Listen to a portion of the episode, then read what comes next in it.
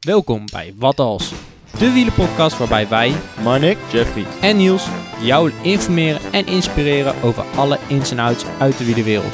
Van recreatieve fietser tot beroepswielrenner, iedereen is van harte welkom bij ons avontuur op zoek naar de perfecte fietser. Het wordt een hele tour, het wordt een lange rit. Oh lieve schat, mon amour. Zeg ben je fit? Ik wil met jou naar de top. Ik zie het paradijs als kleine tussenstop. En dan weer vlucht naar Parijs. Ja Marnik, we zijn al aanbeland bij de twaalfde aflevering van seizoen 3. Dat betekent de laatste ook weer. Ja, Dan gaan we er weer even tussenuit. Eh, flink vergaderen, kijken wat we nog meer eh, gaan doen. Gasten benaderen, bedenken, onderwerpen, nou, noem maar op. De hele mikmak eh, komt weer aan, eh, aan bod. Precies, maar eerst deze fantastische aflevering, want dit gaat er eentje worden. The last but not least. Hè? Precies. Dus, eh, En Marnik gaat afzien vandaag, jongens. nee, ik ga een eye-opener krijgen. eye-opener. Hoop ik. Ga ik vanuit. Oké, oké, oké. Laten we even kort beginnen. Heb je nog een fiets? Want volgens mij ben jij zo druk. Oh man, niet normaal. ik moet opletten dat ik geen burn-out krijg straks eh, Oh, God. nog. Ja. Nee, ik ben eh, druk bezig met mijn eigen appartement. Want ik ga verhuizen. Ik ga zelf wonen. Of ja, samen wonen met mijn vriendin. Maar eh, ja, dus daar ben ik heel druk mee bezig. Schilderen, nou ja, noem maar op. Mobiles kopen, weet ik veel wat. Dus fietsen zit er even niet in. Want ik ben ook nog werken en studeren en andere sporten. Kom je goed tot rust? Ehm, ja en nee. Ik heb nu een dag vrij, dus ik heb vandaag lekker eh, wat langer kunnen slapen en tot rust kunnen komen. Mhm. Ehm, maar er zijn ook wel eens dagen dat ik denk van, eh, nou, ik had wel een uurtje of eh, twee langer mogen slapen. Maar goed, ja. Nou, dan denk ik deze af, dat deze aflevering echt voor een eye-opener kan gaan zorgen. Nou, dat hoop ik maar. Ja, ja, ja, ja. ja. Ehm, voordat we dat gaan doen. Waar Heb- zitten we? Dat is misschien nog Ja, waar zitten we? We Ja. zitten in Amsterdam. Dit keer Ja. niet bij de proloog. Nee, ik wou net zeggen. Even wat anders. Ja. Want ja, waarom, dat hoor je straks allemaal meer. Ja. Maar ik was even gewoon even benieuwd. Heb je wel eens een koude douche genomen? Heb ik. Echt? Ja. En? Eh, het kan verfrissend zijn, laat ik het zo zeggen. Maar eh, dat duurt niet heel lang hoor. Dan zet ik hem daarna weer warm. eh. Ah, Oké, oké. Even- Warm even- afdouchen. Ja, warm afdouchen. Of ja, ik- nee. Maar meestal doe ik dat in de zomer dan. Dan, heb, Mhm. dan heb ik het zo bloedheet dat ik denk, even koude douche eroverheen. Dan eh, koelt mijn lichaam hopelijk wat af. Maar Ah, op die manier. misschien werkt dat ook niet altijd. En gemediteerd? Nee. Ook niet. Nee, ik ben te druk in mijn hoofd daarvoor, denk ik. Oh. Ik heb het wel eens geprobeerd, maar ik, dan gaan er allemaal dingen door mijn hoofd heen. En denk ik van ja, ik ben nu zo afgeleid dat dat niet meer werkt. Oké, oké, oké, oké. Nou, we gaan... eh, Ik ben echt heel benieuwd hoe dat, zo gaat, zo, hoe dat zo gaat lopen. ja, maar maar... heb, jij nog gefietst dan? Ja, ik heb nog gefietst. En Oh, het stomme was, zo. nou ik wat minder fiets ook. En als ik dan ga fietsen, dan merk ik dat ik gewoon heel erg rust in mijn hoofd krijg daardoor. Ja. En het fijne is ook, het regende laatst. Ja. Maar ik heb gewoon echt anderhalf uur door de kou gefietst. En ik vond het eigenlijk heerlijk. Je bent gek. Ja, nee, maar weet je wat het gewoon is? Als je dan gaat fietsen, dan... Ik heb dan weer een beetje gevoel als coureur dat ik mezelf moet laten afzien. Tuurlijk. Dus je kan met van die tintelende vingers onder de douche vandaan, weet je wel. Oh, Maar- verschrikkelijk. Nee, ik vond dat dus echt wel lekker. Ik, ik heb daarvan genoten. Dus ik, zeg, ik zou het niet aanwaarderen, maar ik bedoel meer... Ik, ik heb er wel weer even energie uitgehaald. Nou, dat is, toch, dat is het belangrijkste, toch? Precies. Daar gaat het om. Precies. En ik was niet de enige, Oh, want er waren er meer die eh, deze week hebben gefietst en de afgelopen weken. stond de club weer vol? De club stond weer vol. Kijk, kijk, En-. Misschien eerst even de oude Supercudo noemen, hè, want we gaan door naar de Supercudo rubriek. De Supercudo rubriek. Ja, want de vorige Supercudo was Marco van Dijk. Ja, we hebben helaas dus eh, nog, nog niet een berichtje gehad. Misschien komt dat nog. Ehm, dus als, Marco, als je dit hoort, dan eh, leuk als je nog een berichtje stuurt. Want dan kunnen we ook de Supercudo naar je opsturen. Precies. Ehm, en we hebben ook een nieuwe. We hebben ook een nieuwe Supercudo. En ik zei al, ik was niet de enige die gefietst heeft, want ehm, Peter Paul Stolk, zo heet hij, Oké. die heeft in de afgelopen drie weken elke week 400 kilometer gefietst. Wacht. 400 elke week en dan drie weken achter Ja. elkaar.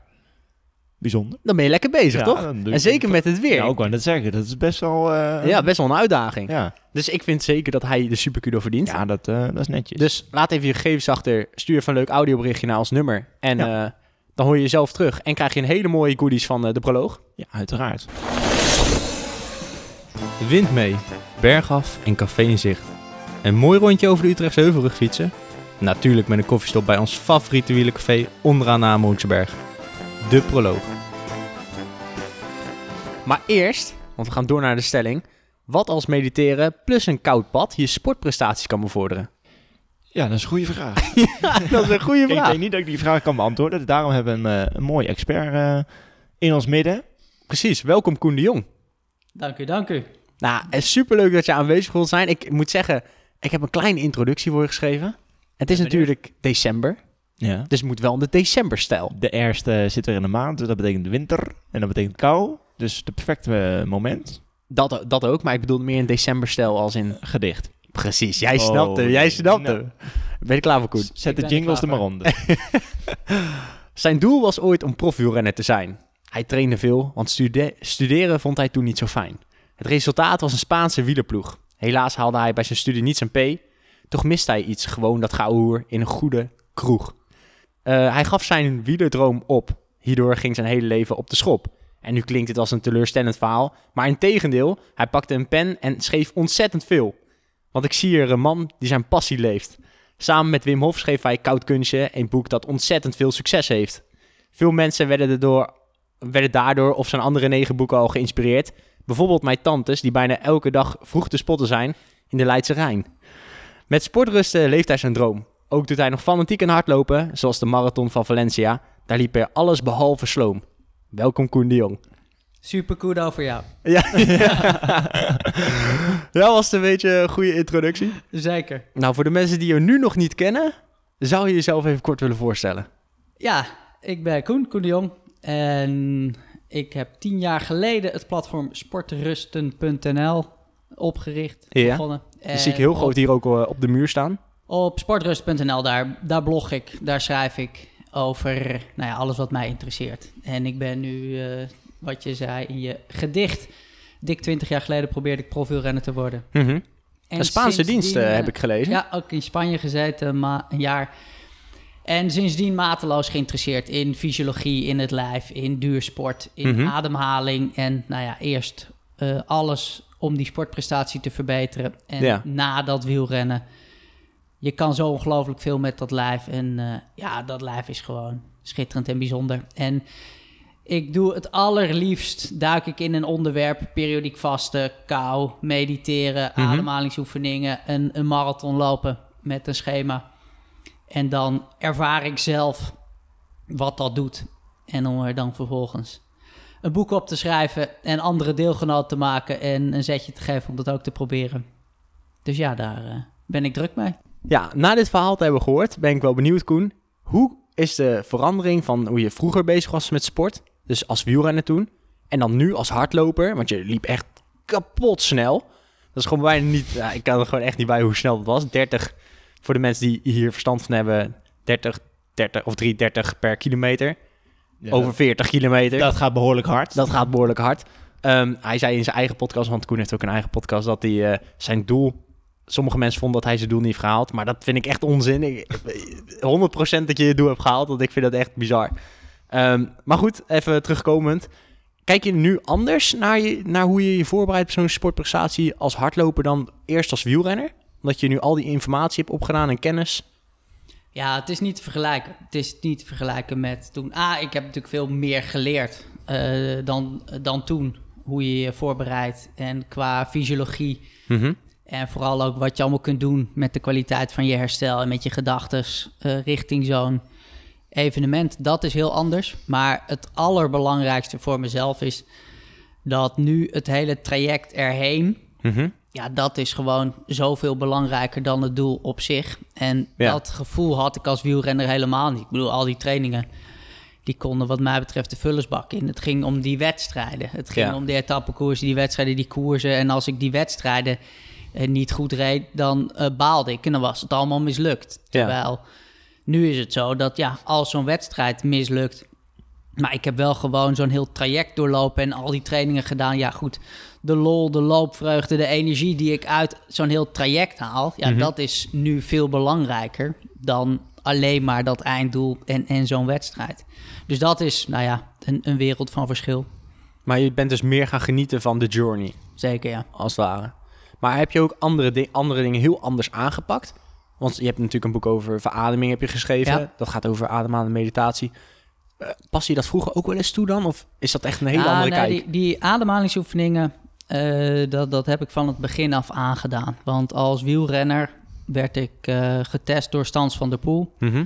En Stans van der Poel is vrouw die ongelooflijk weet van inspanningsfysiologie, maar ook van herstel. En wat zij mij toen al leerde, voordat ik dat hele traject nog in moest gaan van naar Spanje gaan en daar proberen om eh profielrenner te worden bij een Spaanse ploeg, was zij leerde mij toen al van joh, realiseer jij je wel dat als jij je fysiek inspant en die fiets die staat heel zwaar, Mhm. dat dan je ademhaling, je adempatroon, je hartslag in overeenstemming is met wat je fysiek doet, namelijk keihard fietsen en je best doen, maar dat op het moment dat jij rustig op een stoel zit voor die inspanningstest en je doet fysiek nog niets, Mhm. ja, dan zit er een paraatheid, een gejaagdheid in je lijf die daar niet hoort te zitten. Nou ja, als 19-jarige wielrenner keek ik eraan met de blik van, wat kan mij er nou schelen? ik wil weten hoe, hard ik moet trainen en hoeveel ik moet fietsen. Ik, Ja. Daarvoor kom ik hier toch. En dat zei ze, ja, oh ho, eh, je traint en je rijdt wedstrijden, maar je wordt niet beter tijdens een training. Je wordt beter tijdens het herstel erna. Dus de kwaliteit van je herstel is minstens zo belangrijk als de kwaliteit van je training. En nou ja, omdat zij apparatuur had, gewoon om hartslag, hartslagvariabiliteit, Mhm. adempatroon, ademfrequentie te laten zien, ja, kon ik gewoon in die grafieken zien wat er gebeurde als ik wat rustiger ging ademen, als ik anders ging ademen. Ja, en door die getallen en door die lijntjes eh, was ik wel nieuwsgierig geraakt. Ja, ik vond dat meteen interessant dat ik zag van... hé, hey, ik kan mijn hartslag laten zakken van 58 naar 42 door het doen van zijn oefening. Ja. En dan met haar verhaal erbij dat dat herstel erg belangrijk is. Ja, dat was wel meteen een soort van logica. Van ja, dat, dit voelt wel als iets waar ik wat mee kan en waar ik nu mee aan de gang kan. Dus sindsdien heb ik wel die ademhalingsoefeningen van Stans van der Poel direct gebruikt. Ook als wielrenner. Ja. Is En- dat, is dat dan een beetje het zaadje geweest wat, wat toen geplant is, waar je nu op verder voortbouwt, ook met eh, hetgeen wat je nu Ja, eh, nee, zeker. Dus daar is echt gewoon begonnen van... hey, met ademhaling kun je iets wat betekenisvol is en waar je iets aan hebt. En ja, dat is later dan helemaal uit de hand gelopen... met nog 117 ademhalingsoefeningen. En blijkt er zoveel mee te doen en zoveel mogelijk te zijn... Mhm. dat dat, eh, nou ja, echt interessante kost is en, en je daar veel mee kunt. Ik denk dat je ook een van de vroegere wielrenners was wie daar al mee bezig was. Want nu is dat natuurlijk, nu is er heel veel informatie, heel veel dingen zijn uitgelicht. Maar op dat moment, dat is, hoe lang is dat nu geleden? 15 jaar geleden? Nee, en, en het was in 1999, dus al eh 23 langer. jaar geleden. Ja. Ja. want op dat moment was daar, nou ja, naast Stans van de Poel dan misschien niet zo heel veel mensen mee bezig. Nee, niemand was daarmee bezig. En want nu kijkt iedereen met vermogen. Dit is ook een onderwerp wat misschien soms nog een beetje onder wordt geschoven.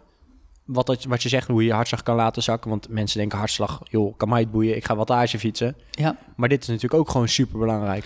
Nee, maar ik denk dat, kijk, tijdens een training is dat, heeft dat vermogen natuurlijk helemaal overgenomen. Maar eh, iedere wielrenner heeft natuurlijk te maken met herstel. Ja. Ik bedoel, dus zeker in etappekoersen, zeker als je op een gegeven moment je trainingsarbeid omhoog gooit. Ja, de kwaliteit van je nieuwe training staat of valt met ben je hersteld, ja of nee. En die training, ja, die richt zich nu op vermogen. En dat is natuurlijk helemaal goud en dat, dat werkt. Maar ja, daarna het herstel.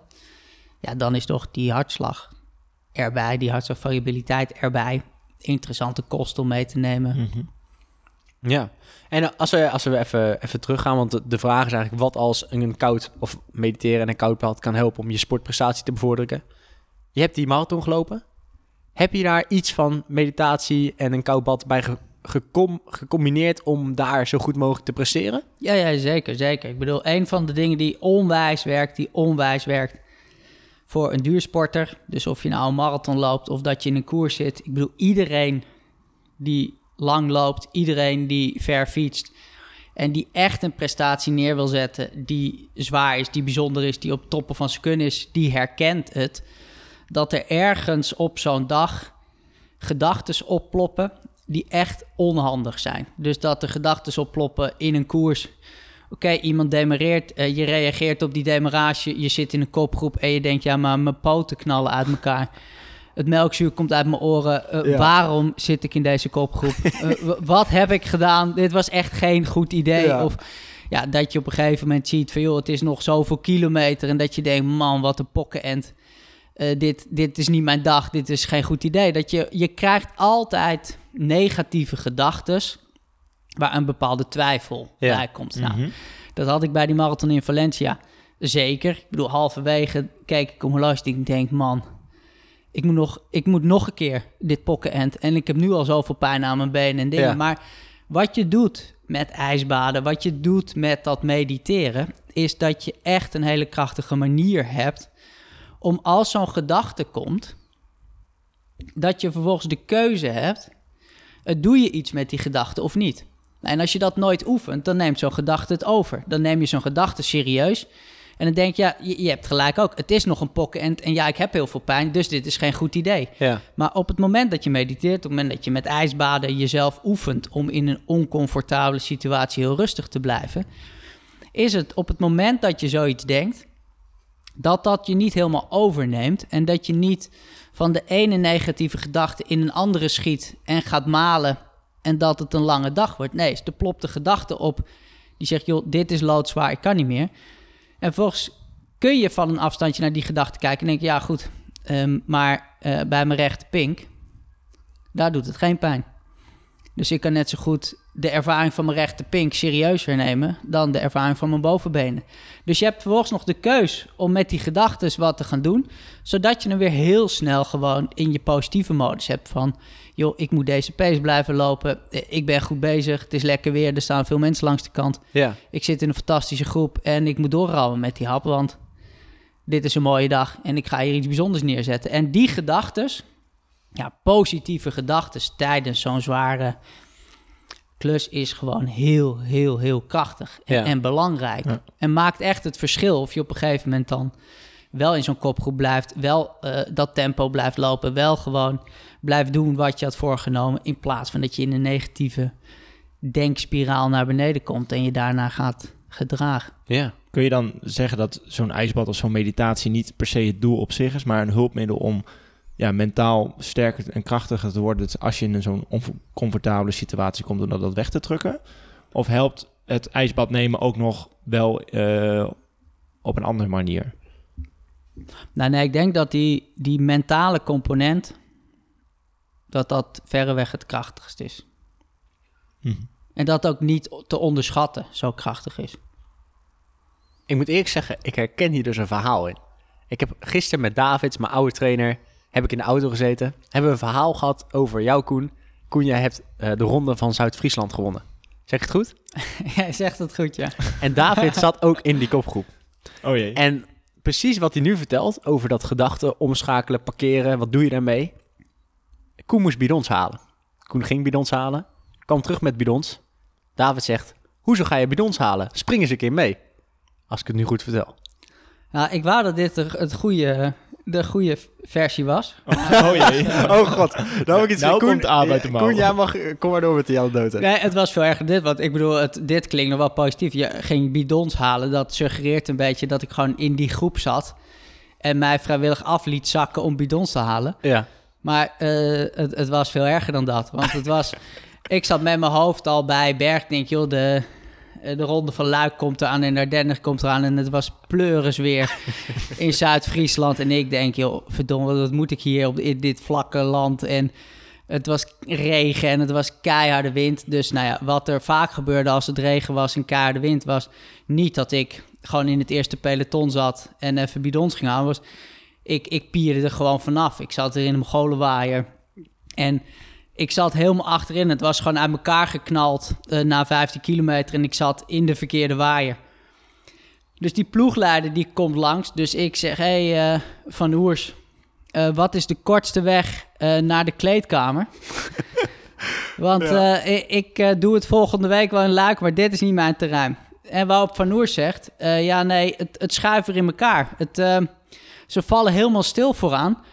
Dus eh, hier heb je bidons. Blijf hier nog maar even zitten. Want dan maak je in ieder geval nog nuttig voor Ja. de ploeg. Dus ik denk, oh nou ja, dat gebeurde bijna nooit in die waaierkoersen. Dat het weer in elkaar schoof. Eenmaal in elkaar geknald was het beslist en klaar. Dus eh, Van Hoers die geeft me allemaal bidons. En eh, ja, verrek, een paar kilometer la- later, het schuift in elkaar. Dus nou, ik rijd naar voren. Ik, Hier, David, je bidon. Dus David, ik, ik sloot David een beetje in, omdat ik aan de linkerkant van de weg reed en hem zijn bidon gaf. En vervolgens links van mij uh, demareren de twee. Dus David die zegt, eh, aan de kant of meespringen. ik, oh, nou dus ik, ik zat daar, dus ik geef hem een bidon dus, en ik spring mee. En vervolgens was dat de beslissende slag en, en bleven we weg. Maar ehm, ja, dat, eh, En toen won jij hem. ja, toen reden we weg met een groepje. En toen, eh, dat was ook echt gelukkig. Want er was, volgens mij was het Sander Loorman, zo'n gast die echt eh, tien keer zo snel was in zo'n sprintje als ik. Mhm. En eh, met nog anderhalf kilometer te gaan, rijdt hij lek. Het wordt een steeds beter verhaal. Oftewel, puur geluk. Dus, eh, Ja, en dan moet je alsnog winnen. Dan moet je alsnog winnen. nee, dat is zo. En toen waren wij met z'n vieren. En nou ja, toen eh, ja, in, eh, in de regen een, eh, een, een bocht hard nemen, dat, dat kon ik wel. Dus toen was het inderdaad, eh Beslissen uit de bocht. hey, verrek, ik, ik zit hier nog steeds. Nou, dan ga ik volle bak sprinten ook en met risico die laatste bocht in. En toen, eh, Toen pakte hij hem. toen won ik, ja.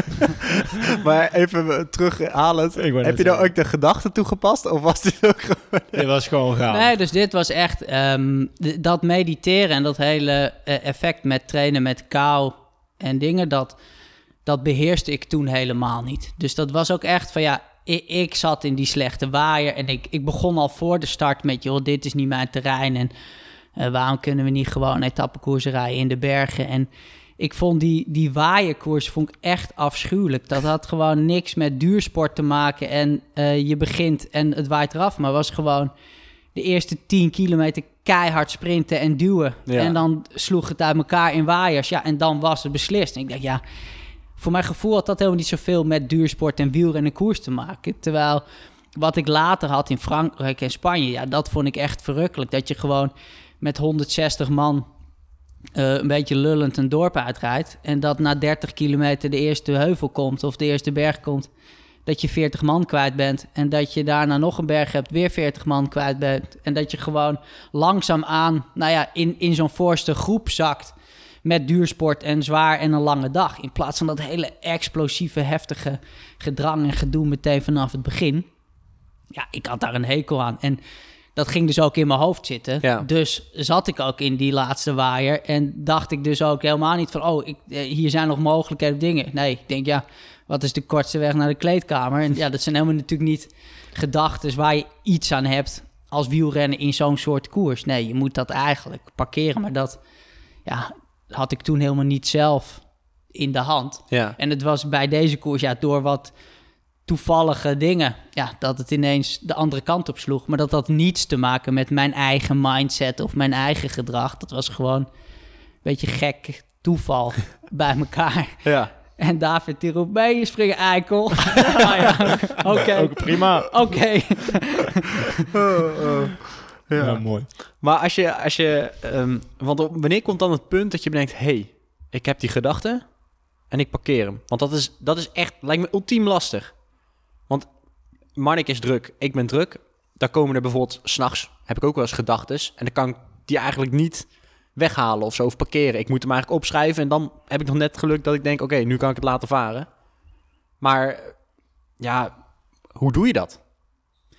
Ja, nee, dus het is echt een kwestie van wat, wat ik veel doe zelf is, nou ja, mediteren. Dat heet anapana meditatie. Het is het observeren van je ademhaling. Dus in dit geval pak je een gebied dat begint tussen je ogen en je neus bestrijkt en het gebied boven je bovenlip. Daar heb je een driehoek. En in dat gebied, met je ogen dicht, observeer je je ademhaling. Nou, als je het zo beschrijft en je gaat zitten, dan is het de meest saaie oefening die er bestaat. Want je stuurt niks, je doet niks, je observeert je ademhaling in dat gebied. Maar als je dat echt iedere dag doet, gebeuren hele interessante dingen. Want wat gebeurt er? Niemand kan dit in het begin. Want je observeert je ademhaling in dat gebied, maar je doet je ogen dicht. En het kan vijf seconden duren, het kan tien seconden duren, het kan een halve minuut duren. Maar al vrij snel plopt er een gedachte op. Ik dacht, joh, ik voel daar helemaal niks, dit is saai. Of ook, moet niet vergeten om straks die nog een mailtje te sturen. Oh, ik moet niet vergeten om gisteren die... eh, wat, wat zei die nou gisteren ook weer tegen mij? Ik bedoel, wat de gedachte ook is, is het. Maar er plopt een gedachte op. Nou, dat op zich vind ik al fascinerend. Dat als ik aan jou zou vragen van, joh, wie bepaalt wat jij denkt? Dan zeg je ongetwijfeld, dat bepaal ik zelf wel. Want wie anders dan jij bepaalt wat jij denkt. Maar als je deze oefening doet, dan kom je erachter dat dat eigenlijk niet echt zo is. Want de gedachte die komt, dat is helemaal geen besluit. Nee. Ik bedoel, je wil je ademhaling observeren, je gaat zitten, je probeert dat en daar plopt de gedachte op. Maar welke gedachte dat is, ja, dat heb jij niet zelf besloten of bedacht. Nee. Plopt gewoon op en die gaat met je aan de haal. Dit is zo herkenbaar. Maar dat is natuurlijk wel iets interessants. Want ja, als jij zelf niet bepaalt wa- waar jij aan denkt en wat jij doet. Wie en doet- je weet wel dat wat jij denkt heeft echt veel invloed op jouw dag en op jouw gedrag. Mhm. Ja, dan is dat best. Ben je wel overgeleverd aan, nou ja, Ja. aan die gedachte dingen. Terwijl het moment dat je deze oefening doet, is het interessant. Want ja, op het moment er, er plopt de gedachte op. Nou, die gaat met je aan de haal. Je denkt en dit en dat verspringt. Maar op een gegeven moment denk je, ja, wacht even. Ik was die oefening aan het doen. Dus dat is een heel krachtig moment. Want veel mensen denken op dat punt, ja, ik kan dit dus niet. Dat mediteren is niks voor mij, want die gedachten houden niet op. Nee, maar Mhm. dat is precies de kracht. Want het moment dat je dan met aandacht bemerkt van... hé, hey, ik heb een gedachte. Mhm. Dat is al nieuw. Want normaal ga je gewoon mee in die gedachten... en sta je er ook niet bij stil. Mhm. Dat je daar van een afstandje naar kan kijken. Ik bedoel, je neemt die gedachten serieus... en het gaat met je aan de haal. Maar nu kijk je van een afstandje naar die gedachte... oh, wacht. Ik denk nu aan nou ja, wat ik vanavond wil gaan eten. Maar daar was ik helemaal niet mee bezig. Terug naar die ademhaling. Ja, dat is een heel krachtig moment. Want dan heb je ineens een moment dat je die gedachte parkeert, van een afstandje naar kijkt. En dat je bewust besluit, joh, ik ga niet met die gedachte verder, ik ga terug naar die ademhaling. Nou, en als je dat dagelijks oefent, ja, dan zie je dat dit heel, heel krachtig wordt en betekenisvol gedurende de dag. Want dat is iets, ja, ik denk dat bijna iedereen dat tegenwoordig wel herkent, dat je soms je laptop openklapt om iemand een mailtje te sturen.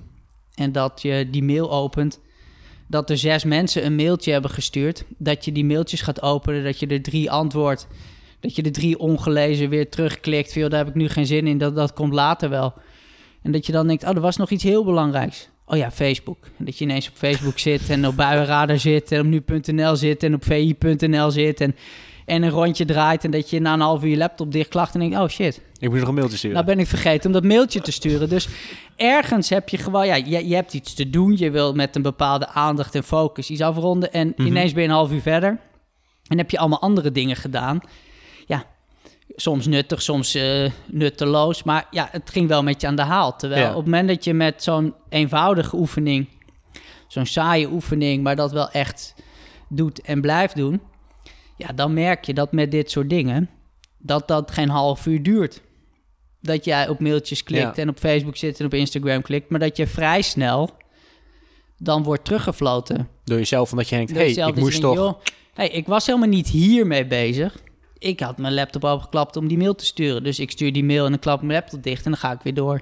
Ja. Hoe vaak. En, hoe vaak en hoe lang moet je die oefening doen? Ja, iedere dag, maar nou, als je iedere dag 20 minuten die oefening doet, dan gebeurt er echt al heel veel. Maar jij zegt, man, ik, ik herken dit ook. Waar herken jij dit in? Nee, ik heb wel eens geprobeerd om zo'n eh, zo'n meditatieoefening te doen om wat, nou ja, wat rustiger te worden of iets minder gedachten te krijgen. Maar ik heb inderdaad precies wat Koen zegt. Binnen vijf seconden heb ik alweer iets anders in mijn hoofd zitten. En dan ben ik totaal afgeleid met waar ik mee bezig was. En ja, dan, dan komt inderdaad die gedachte naar boven. Ja, weet je, laat maar zitten. Ik ben hier veel te onrustig voor. Dit is niks voor mij. Ik kan me niet focussen op dit. Of ik, ja, dat soort dingen. Maar ja, daar moet je dus wel doorheen prikken. Het is onwijs leerzaam om er mee aan de gang te gaan. En het, Dus zorgt, er- zorgt het er ook voor dat je... Want deze tijd van gewoon over het algemeen... we krijgen ziek veel prikkels. Dat door de telefoon, door de laptop... eh, mensen verwachten veel van je. Ja, en, je bent, en wij zijn allebei tegenwoordig gewoon echt nou, best wel druk. Als ik jouw leven bijvoorbeeld zie, jij Ja. zit dan s'nachts zit je bij de radio eh, te 3FM. zitten en de volgende dag sta jij, nou ja, zit, zit je nu hier en vannacht ga je weer, weer verder. Ja. Ja, ik, ik, ik verklaar je voor gek, maar goed, dat, dat terzijde. Het, ik, ja, ik vraag me dan wel van, wat geeft het nou om zo'n oefening te doen? Eh, Geeft het ook rust in je hoofd en kun je dan dit soort dingen makkelijker van je af laten glijden of je makkelijker doorheen? Of wat, wat biedt het je? Ja, 100%. Dat het je heel veel rust biedt. Want de onrust ja, zit eigenlijk altijd in de gedachtes. Dus zo Ja. gauw als je daar rust in vindt en van een afstandje naar kunt kijken en je hem niet mee identificeert, maar gewoon dat kunt parkeren. Ja, dat is goud waard. En dat brengt zoveel rust en, en energie. Ja. Ik moet ook eerlijk zeggen, toen wij hier binnenkwamen... ik ben iemand, ik praat best wel veel. Dat Ja. merk je ook. Ja. Maar Koen, jij bent echt de rust jezelf. Dat is echt bijzonder. Ik, snap, snap je wat ik bedoel? Zodra je hier binnenkomt bijvoorbeeld, je merkt meteen, jouw uitstraling is ook, ja, het is Die- wat mij betreft gewoon rust en kalmte en ja? chill. Dat en- valt me nu ook pas op, maar dat, in één keer popt dat in mijn gedachten, moet ik het even zeggen. Maar dat, is dat altijd al zo? Eh, komt dat door bijvoorbeeld veel van die oefeningen? Nee, dat komt zeker door mediteren. Ik bedoel, eh, als je mij twintig jaar geleden zag, was ik niet rustig. Nee? Heel recalcitrant, vervelend, druk mannetje was ik. Echt waar? En eh, wanneer kwam het besef en dat je ook voor jezelf merkte... hé, hey, ik ben wat rustiger. Ik, Nou ja, het besef kwam dat ik... Ik ben zelf in aanraking gekomen met deze oefening... eh, nadat ik had gewielrend. Dus ik had toen een jaar in Spanje gezeten. Dat was toen niet gelukt om profielrenner te worden bij Euskadi Euskaltel, wat toen de bedoeling was. Maar ja, Mhm. dat lukte niet. En ik kom terug naar Nederland en toen ging ik in Nederland al die dingen doen die ik als wielrenner niet mocht. Dus ik ging iedere avond naar het café, ik dronk veel, ik gokte veel, ik had iedere avond kipsaté met friet. En na een half jaar was ik eh 8 kilo aangekomen en eh, werd ik ochtends wakker met hartkloppingen en ik voelde me somber en ik voelde helemaal niet goed. En ik denk, ja, dit kan toch ook niet de bedoeling zijn. Dus op een gegeven moment had ik toen in de krant een artikel gelezen van iemand over mediteren die daar schreef over een manier dat me blijkbaar aansprak of nieuwsgierig was. Dat ik dacht, ja, volgens mij moet ik zoiets gaan doen. ja. Een beetje toch met mijn ziel onder mijn arm door Amsterdam veel aan het zuipen was. Maar dacht, ja, ik moet toch ook iets anders doen. En toen heb ik een tikkie impulsief ingeschreven voor een meditatiecursus. Uh-huh. En pas nadat ik me had aangemeld, keek ik wat het precies was. En toen was het een cursus van 10 dagen. Oh, Waarbij je 10 dagen... Ik mocht 10 dagen niet praten. Dus je mocht gewoon niks zeggen. Echt? 10 dagen niet. Jeetje. Het was 10 dagen niet lezen, niet schrijven, niet praten. Nul contact met anderen. Het was eh, alleen maar 11 uur per dag mediteren. En tussendoor een beetje eten en een wandelingetje in stilte door de tuin en, en that's it. En ik had nog nooit één minuut gemediteerd. Dus nou, ik dacht, ja, ik, ik leer het daar wel.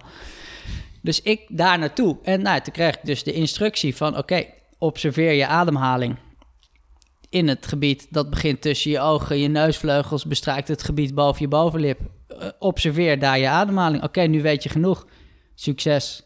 De komende 11 uur. Nou ja, je werd natuurlijk helemaal gek. Dus, ja, dat snap ik. eh, ik bedoel, ja, na twee minuten, ik ga om me heen kijken en iedereen die zit zo. Ik denk, joh, ik heb me echt aangemeld voor de verkeerde cursus. dit was echt een heel dom idee. Dit.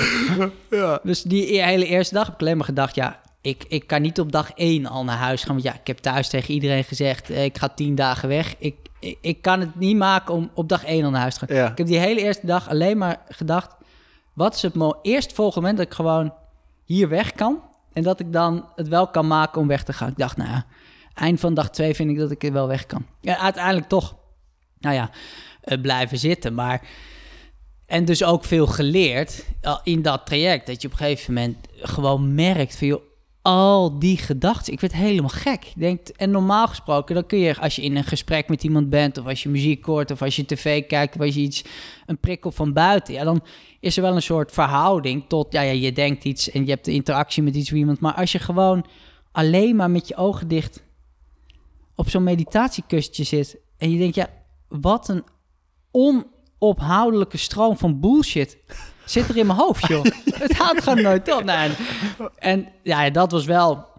Toen ik daar uitkwam, na tien dagen... Mhm. Toen nam ik mezelf voor, ja, ik, ik mediteer nooit meer. Dit was, dit was loodzwaar. Het was echt niet dat ik toen dacht van, oh wauw, dit, dit is fantastisch. Nee, toen nam ik mezelf voor, ik mediteer nooit meer. Dit was super zwaar, dit heb Ja. ik gedaan en klaar. Maar na een half jaar, toen dacht ik ineens, hé, hey, er zijn echt wel veel dingen anders ja. in mijn leven.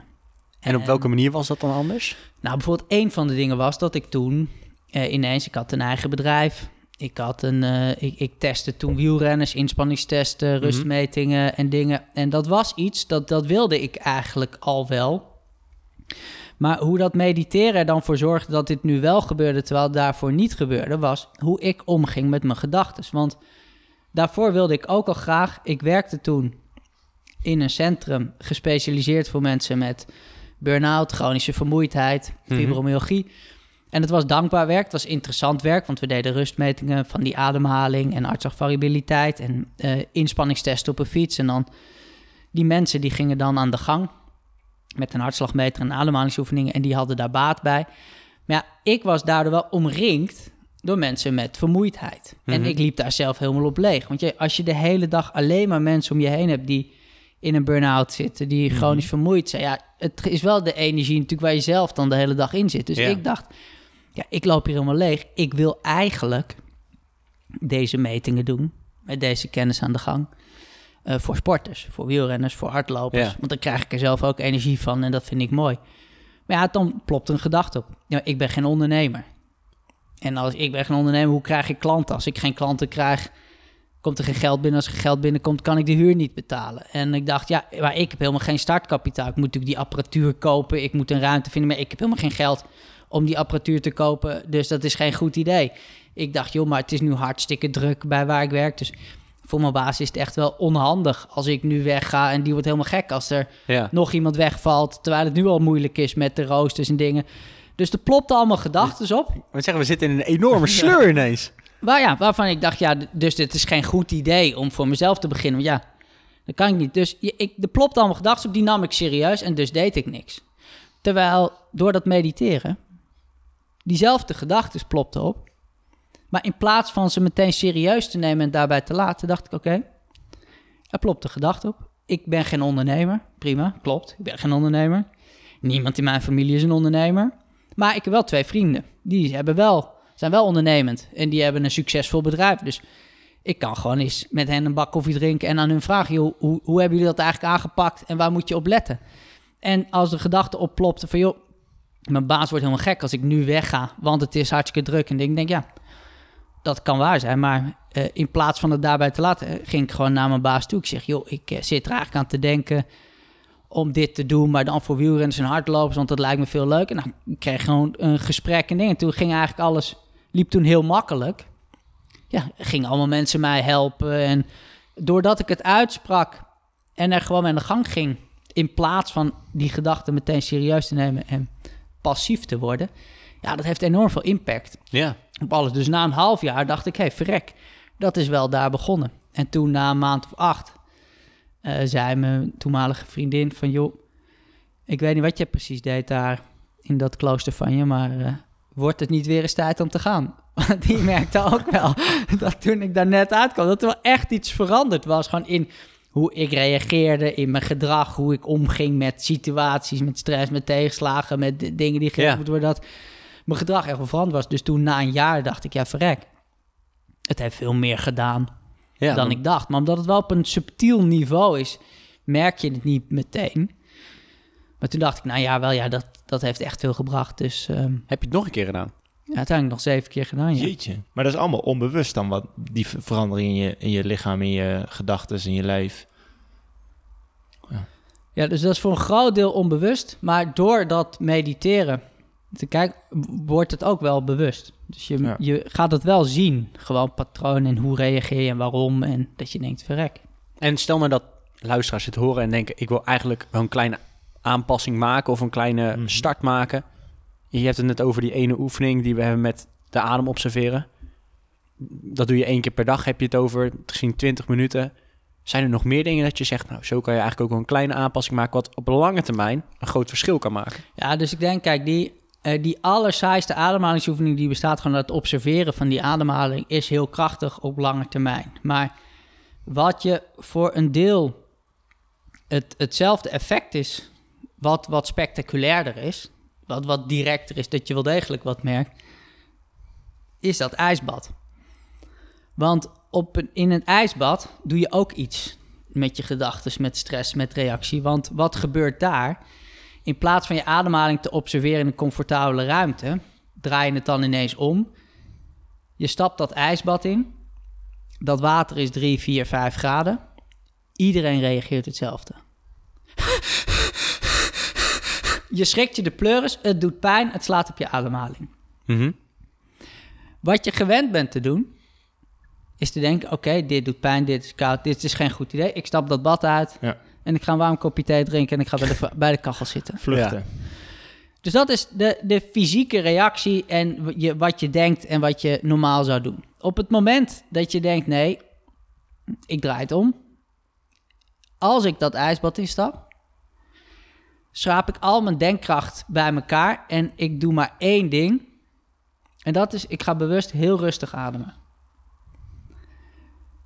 Dus je doet maar één ding. Je gaat heel rustig ademen in dat ijsbad. Ja, dan doe je voor een deel hetzelfde. Want dat hele lijf schreeuwt: dit is geen goed idee, dit is stress, dit is oncomfortabel, dit is vervelend.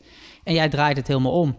En je gaat gewoon heel rustig ademen Dus je parkeert de gedachten. in de kou. Ja. En het krachtige hiermee is, is dat die fysieke sensatie, die neemt het toch helemaal over. Ja. Want ik ken niemand die een ijsbad instapt en dan denkt, oh, Relax. ik, moet- ik moet niet vergeten om vanmiddag die nog een mailtje te sturen. Dat ben ik nou nog vergeten.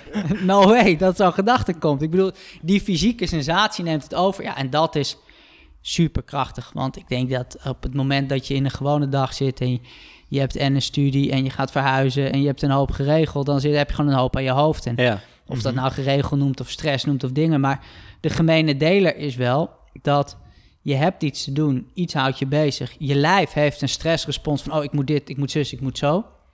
Maar je doet fysiek niets. Nee. En dat is eigenlijk iets wat dat lijf niet zo goed begrijpt. Dat is natuurlijk iets van de laatste Ja. 30, 40, 50 jaar dat dat is. Het lijf is, wat het lijf goed snapt, is er is een stressrespons. Vervolgens neemt je lijf een voorschot op een fysieke inspanning die komt. Of er moet extra energie naar je bovenarmen, want je moet vechten. Of er moet extra energie naar je bovenbenen, want je moet rennen. Je lijf associeert een stressrespons met een fysieke inspanning. En dan snapt het lijf ook wanneer die stressrespons weer voorbij is. Want als je volgens kaart bent weggerend en je stopt met rennen, dan is de stressrespons voorbij. Dus je hebt een fysieke inspanning gehad, je kunt weer tot rust komen. Maar ja, dat is nu bijna nooit meer, want ja, er is een stressrespons. Maar vervolgens blijf je gewoon op een stoel zitten. Dus Ja. er volgt geen fysieke inspanning. Met tot gevolg dat zo'n stressrespons een dag kan duren, een week kan duren, een maand kan duren, misschien wel maanden kan duren. Als je maandenlang op een gegeven moment met je studie, met verhuizingen, met dingen, of met zorg voor een kind, of met zorg voor een ouder, of nou ja, wat het ook is, is het. Maar het kan maanden duren en je lijf, ja, die snapt er geen hol van. Van joh, wanneer is nou het moment om te rusten? Wanneer is nou het moment om fysiek aan te staan? Dus dan krijg je dat je op een gegeven moment iedere keer als je even kunt ontspannen en je ligt in bed en je kan herstellen, plop, klopt er weer een gedachte Ja, op en, ja. en begint dat weer. Terwijl, ja, net zo'n ijsbad, dan draai je dat om. Ja, er is een stressrespons. Logisch, want water van 3 graden is levensbedreigend. Ik bedoel, schrik niet, maar niks. Je overleeft het wel zo. Maar Oh, ik krijg nu al hartkloppingen. op dat moment dat je het in een warme ruimte doet en je weet, joh, ik ga er twee minuten in en dan ga ik eruit, dan is het niet levensgevaarlijk. Maar je, je lijf reageert Ja. alsof, ja, dit is levensbedreigend. En dat klopt, want ja, als je er anderhalf uur in gaat zitten en je bent niet geoefend, ja, dan dat is te lang. Dan ben je onderkoeld, dan ben je dood. Dus je lijf weet niet van, ah, ik stap hier over twee minuten weer uit en drink een warm kopje thee, ben ik in een warme ruimte. Dus je lijf reageert, joh, dit is stress, dit is geen goed idee. Ja, en in plaats van toe te geven aan die fysieke reactie, Ja. dood ontspannen erin blijft. Ja, en wat je dan hebt, is het moment dat je dan dat ijsbad uitstapt, dat je merkt, het is niet alleen maar, haha, ik kan in een ijsbad zitten en dit was een leuk geintje. Maar dat je echt merkt, joh, verrek, dit was echt control-alt-delete op een hoop stress en Ja. dingen. En dat je daarna echt een bepaalde vreugde, creativiteit, ontspanning, ja, wat het ook is, is. Maar je voelt daarna echt van, ah ja, wauw, dit, dit heeft iets gedaan. Nou, ik weet, Marnik die, is, die zegt tegen mij in de auto, heb ik net ook gezegd in de voorbespreking. Marnik heeft al een week lang de gedachte, shit, ik moet in een ijsbad. En die gedachte is negatief. Hij kan hem niet parkeren. Wat je eigenlijk Nou, zegt. Ja. Heb je hem niet- parkeerd? Het, het is niet dat ik, dat ik er constant mee bezig ben, maar het is wel iets wat ik weet dat er aan gaat komen. En waar ik ben nou niet echt een persoon die echt van kou houdt. Ik ga liever naar een warm land. Zit er net in de auto, zet hij eh, de, de kachel drie graden Ja. hoger, want eh, hij moest zich voorbereiden. nee, nee, ik moest fietsen naar het station, maar het was koud buiten, dus ik moest opwarmen. Maar ja, nee, het is eh, heel eerlijk, het is gewoon niet iets waar, waar ik met vreugde naar uitkijk. Omdat, ik- omdat ik weet, ja, ik ga, er, ik ga kou leiden. Dus ja, enigszins een, een, een negatieve gedachte zit er wel aan vast. Dat klopt. Koen, hoe gaat hij dit nou het beste aanpakken? Nou ja, dat is het mooie. Dat straks in dat ijsbad, dan neemt de fysieke sensatie het over. En ik zal vooraf zeggen van joh, blijf met aandacht bij je ademhaling. Het enige wat je hoeft te doen is rustig ademen. Nou, ongetwijfeld. eh, ga jij dat vergeten? Want het klinkt nu heel simpel, maar eenmaal in, eenmaal in die kou, ja, dat neemt dat het over. En dan vergeet je dat. Maar ik sta ernaast en ik zeg gewoon net zo lang adem langer uit, adem langer uit, adem langer uit. Totdat jij hem onder controle hebt en dat doet. Ja, en dan merk je gewoon van, hé, hey, verrek, dat, dat doet iets. Ja, en kijk, als, als duursporter is het wel lekker dat het maar twee minuten duurt. Ik bedoel, we zijn gewend dat we langer bezig Ja, zijn. ja. we Ja. zijn gewend dat zo'n, nou ja, dat dat ongemak, dingen, dat dat veel langer duurt. Dus het hele idee van, joh, eh, binnen twee minuutjes ben je er af en dan is er al wat gebeurd. Ja, dat is denk ik wel gewoon een lekker vooruitzicht. Maar van tevoren doen we wel meditatieoefening. Want mochten mensen denken van hoe thuis gaan we zoiets doen of proberen. Kun je misschien een klein beetje uitleggen, want van tevoren doen we die ademhalingsoefening. Ja, nee, dus wij gaan hier die ademhalingsoefening doen. Maar ik, ik moet zeggen dat... ehm, kijk, we hebben hier de ruimte, we hebben hier matten. En dat is gewoon, het is, dat is interessante kost. Maar in principe eh, kun je het prima eh, los van elkaar doen. Dus die ademhalingsoefeningen los van die kou, die zijn prachtig en mooi. En op het moment dat je de kou ingaat en je doet niet eerst die ademhalingsoefening, is dat ook helemaal prima. Want het enige wat belangrijk is met die koude training, met die koude respons, is dat je gewoon met aandacht naar je adem terug gaat. naar je adem terug gaat en erbij blijft. En nou ja, het is, eh, het is nu winter, het wordt nu steeds kouder. Dus eh, je kunt prima gewoon het natuurwater nu ingaan. En het is echt volstrekt eh, ongevaarlijk. Je- dus je kan prima... Het is goed om het in het begin met iemand anders te doen. Ja. Die natuurlijk ernaast en, en het samen te doen. Maar ik wil het ook niet complexer maken dan het is. Dat je denkt, ja, je moet eerst die ademhalingsoefening doen en dan moet je die ademhalingsoefening doen. Want als je dat niet doet, dan werkt het niet of dan gaat het mis. Of denk, dat is het helemaal niet. Ik bedoel, dat lijf is echt zeer goed in fysiek ongemak. En wij zijn er zelf zeer goed in om fysiek ongemak te vermijden.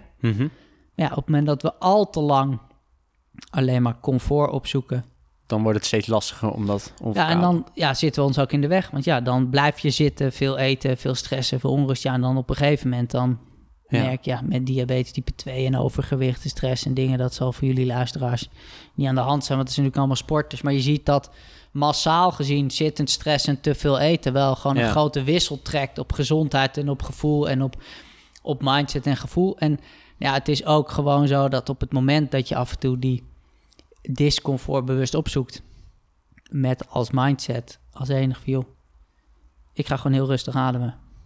En erin, dan is dat prima. En het enige wat je mee wil geven is dat wielrenners zijn natuurlijk wel vaak een beetje competitief en kunnen wel haantjes zijn. Aha. Kijk. Niels even aan. En ik, dat is wel echt belangrijk met die kou, is om, om dat haantjesgedrag en die competitie niet mee te nemen. Dus niet om te zeggen, joh, eh, we hebben het nog niet eerder gedaan. Oh, als jij twee minuten gaat, dan ga ik drie minuten. Oh, Ja. als jij drie minuten gaat, dan ga ik vier minuten. Oh, als jij vier minuten gaat, dan ga ik tien minuten.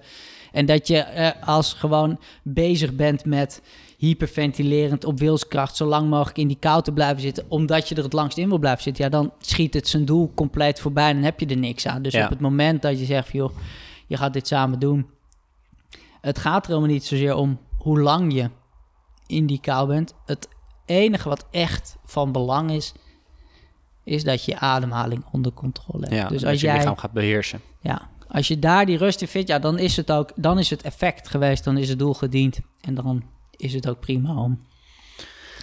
Nou, te Koen. Nou. Ma- Marnik is steeds zuurder gaan kijken, dus ik denk dat we maar eens eh, Wordt tijd om... eh, om een ervaring op te doen, Marnik. ja, denk het ook. Hij wil zeggen om af te zien volgens Ja, mij. maar-.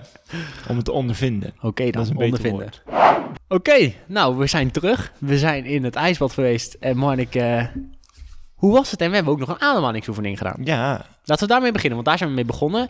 Koen, wat voor ademhalingsoefeningen hebben we precies gedaan? Om de luisteraar ook even een, ja, een indenken te geven hoe dat eruit zag. Wat hebben we gedaan? Ja, dus het is eh, de, oorspronkelijk een, een variant van de Tumo-ademhaling. En dat is nou ja, vanuit eh, het Tibetaanse eh, boeddhisme. is het eh, begonnen in, in de Himalaya, naar mijn weten. En daar is het een oefening dat je eh, warmte op kan wekken. En dan is het in het klooster dat je daar wordt toegelaten. Als je bij min 5 in de sneeuw in je blootje zit en een natte deken over je heen krijgt gegooid. En als het je lukt om die deken droog te krijgen met je eigen lichaamswarmte, dan ben je goedgekeurd en dan mag je naar binnen. En Wim Hof is deze oefening tegen het lijf gelopen. En hij is nu beter bekend als nou ja, de, de Wim Hof ademhaling. De Wim Hof oefening. En wat het is, het, is eh, het bestaat uit twee delen. Je hebt één deel dat je gecontroleerd hyperventileert eigenlijk. Dus je gaat bewust dieper in- en uitademen dan je gewend bent. Nou, je wordt licht in je hoofd, je voelt het tintelen. Dat komt omdat je veel koolzuurgas uitstoot, je vaten vernauwen wat. Ja, je voelt dat er van alles gebeurt. Nou, behoorlijk, ja. En na deel 1 is het zo dat je eh, zo lang mogelijk je adem inhoudt. Dus dat je zo lang mogelijk pauzeert. En de ervaring over het algemeen is dat bij deel 1 van de oefening... dat mensen, nou ja, dat het oncomfortabel voelt, onprettig voelt... een beetje gejaagd, gestrest, onrust, tintelen, eh, gebeurt er van alles. En op het moment dat je dan je adem inhoudt... dat daar een ontspanning op kan treden. Dat je wat rust voelt of dat je, nou ja... Er zijn veel verschillende ervaringen die je kunt hebben, maar... Je schudt even wat op in je lijf en over het algemeen eh, voelt het lekker. Ja. Marnik, hoe was de ervaring? Eh, Wat voelde je? Het voelt lekker. We begonnen, we begonnen ermee. En Ja. dacht, wat is, was je eerste gedachte? Hè? Er popte een gedachte op. Nou, wat ik eerst in, de, in eerste instantie dacht is dat ik eh, heel erg moest letten op mijn ademhaling. Ik hoorde jou best wel diep in en uit. Ik denk, oh, misschien moet ik nog iets, iets dieper of iets meer, eh, of iets, iets sneller.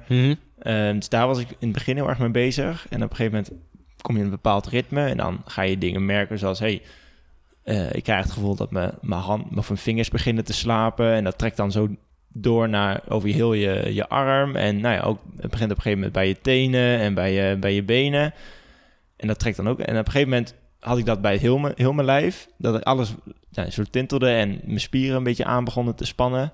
En dat ik, nou, ik werd licht in mijn hoofd. Ehm, nou, waarschijnlijk door dat, hè, dat koolzuurgas uit, eh, uitademen. Dus dat was, dat was in het begin heel erg gek. Dat je dat allemaal ehm, mee gaat maken of meekrijgt. En op een gegeven moment moest je dan je adem inhouden. En dan ontstaat er een soort totale rust in je lichaam. En kun je opeens veel langer je adem ook inhouden. Ja, hoe lang was dat, Koen?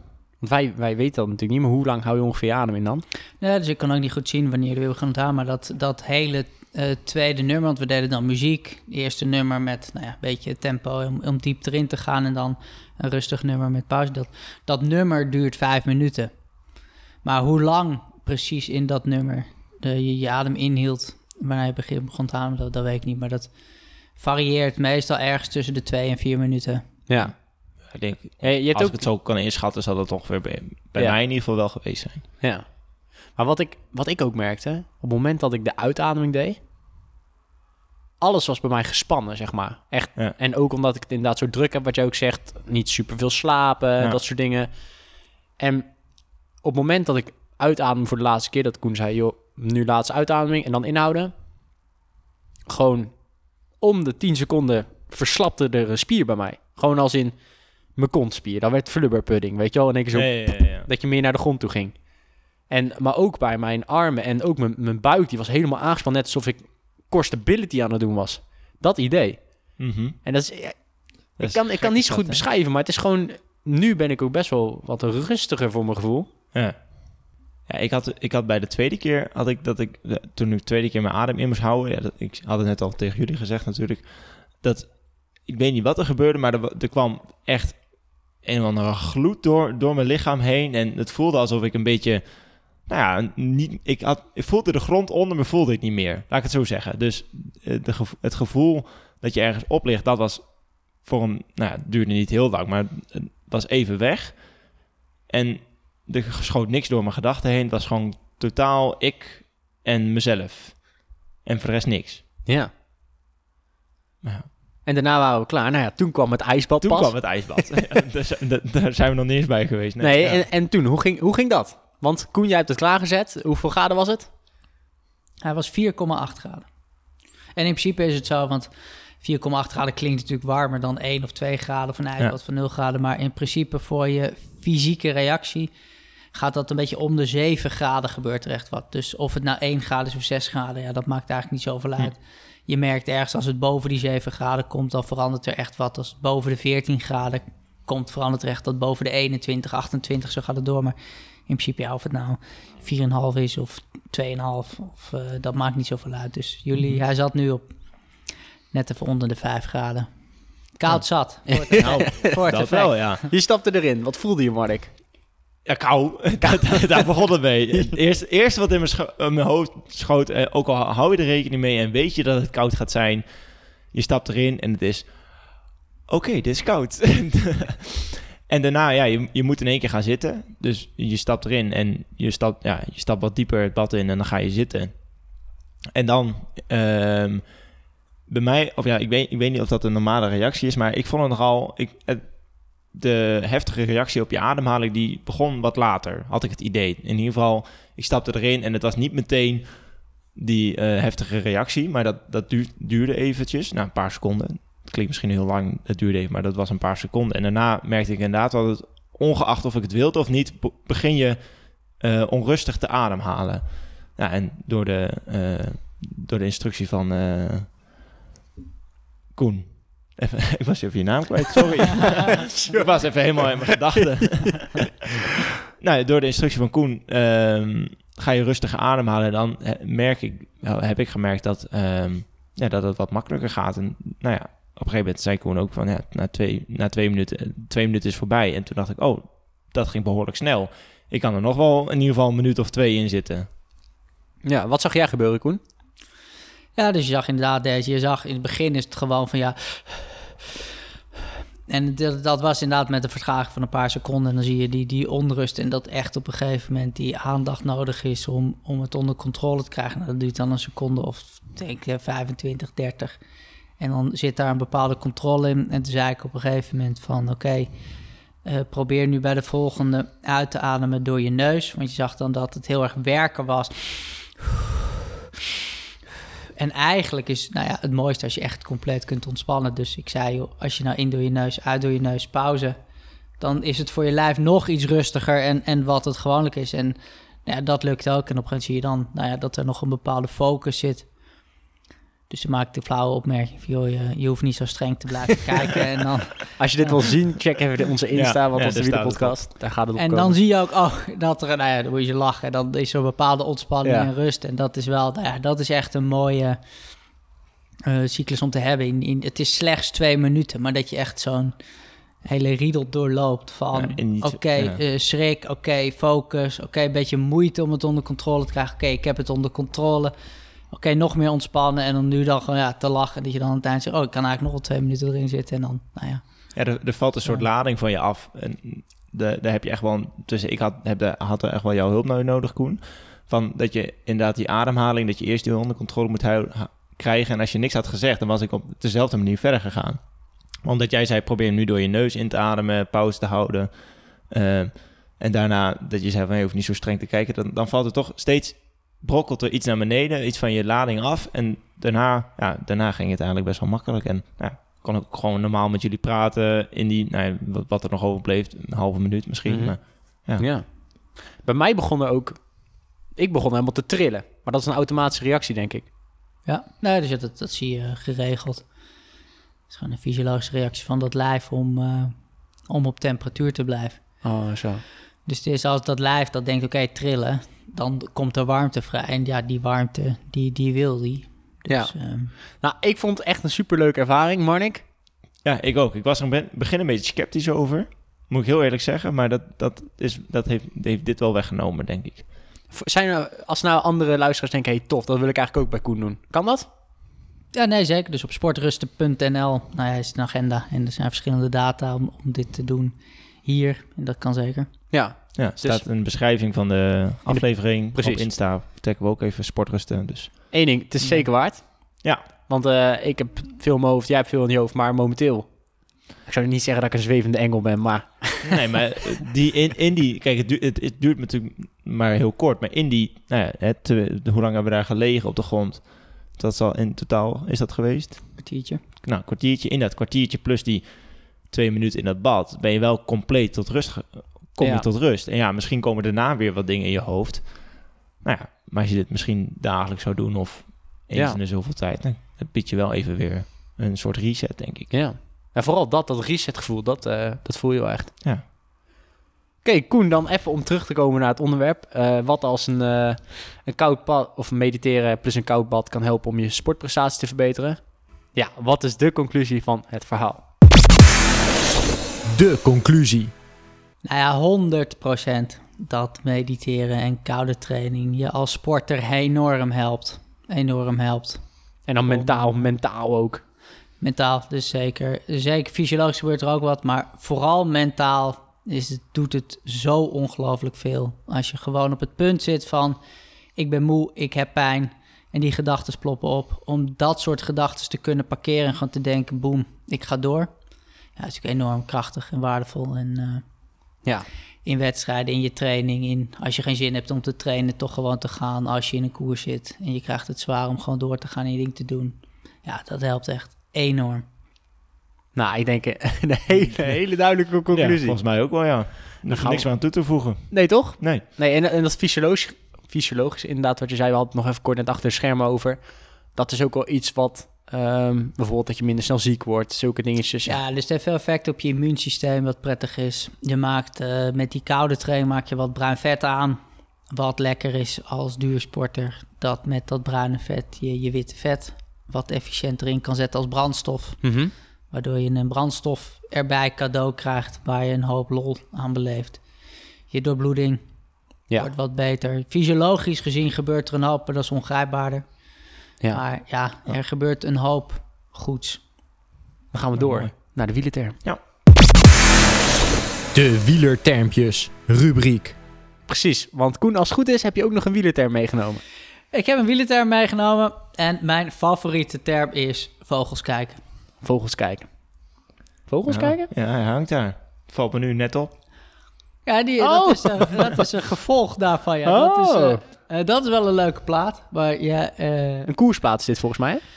nou ja, waar, ehm waar niks naar wijst is, daar hangt hier een, eh, een, een vogel in. Oh, in het is ook een de, vogel. De Ja. kaart van Nou. Amsterdam. Dus het is een vliegende eend. En eh, we hebben, eh, heel grappig, we hebben Runbrand, is een, eh, een eh, jongen in, eh, man in, eh, in Amstelveen. En die Uh-huh. maakt dan op Strava art. Dus dan heb je... Ah. ja. Hij, hij heeft dan een route en als je die route gaat lopen, nou, ja, dan komt er een, eh, een figuur uit. En hij zei, joh, jij altijd met je vogels kijken. Ik eh, heb een mooie plaat voor je gemaakt. Dus eh, die eend die hier hangt, die begint bij mijn huis. En ik heb gewoon de navigatie gevolgd van mijn horloge van hem. En toen ik vervolgens thuis kwam en op Strava keek, toen had ik een eend gelopen Wat vet. en dingen. Maar ehm, de, de term vogels kijken is niet zozeer van eh gaan Strava art lopen en, en loop Mhm. een vogel of, of fiets een vogel. Maar het is eh, in, in het peloton ook wel bekend als piano piano. Dus we kennen allemaal wel dat je op een moet trainen, dat je hard moet trainen, dat je wedstrijden rijdt. Maar dat je, dat je van die rustdagen hebt.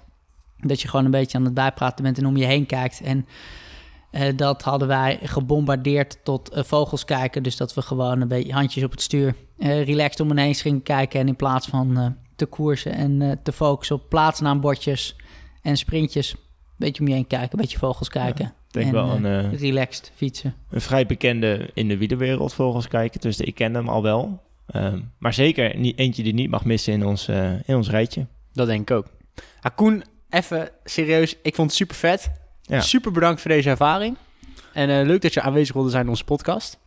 Ik denk voor onze luisteraar echt een, eh, ja, een hele scherpe aflevering waar je heel veel van kan leren. Ja, wel iets anders dan normaal. Maar ik denk zeker iets eh, wat weer eh, in het eh, Handboekje past. handboekje erbij past. Ja. Precies.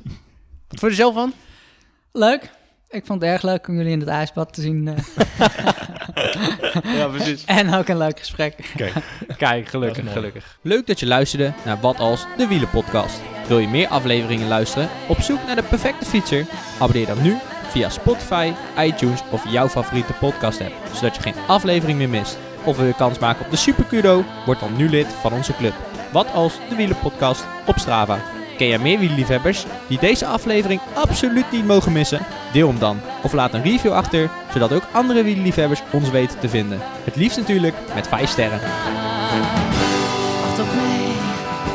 Sluit je nu aan bij ons peloton en stuur jouw stelling vandaag nog op via Instagram, wat als de wielenpodcast, of via de mail, wat als de podcast, apenstaartjeoutlook.com, of stuur een audiobericht naar ons telefoonnummer 06 82 61 2419. Tot slot bedanken we ook Elette Namme voor haar fantastische stem. Nogmaals bedankt voor het luisteren en hopelijk tot de volgende aflevering. Alles wacht op jou. En ik ga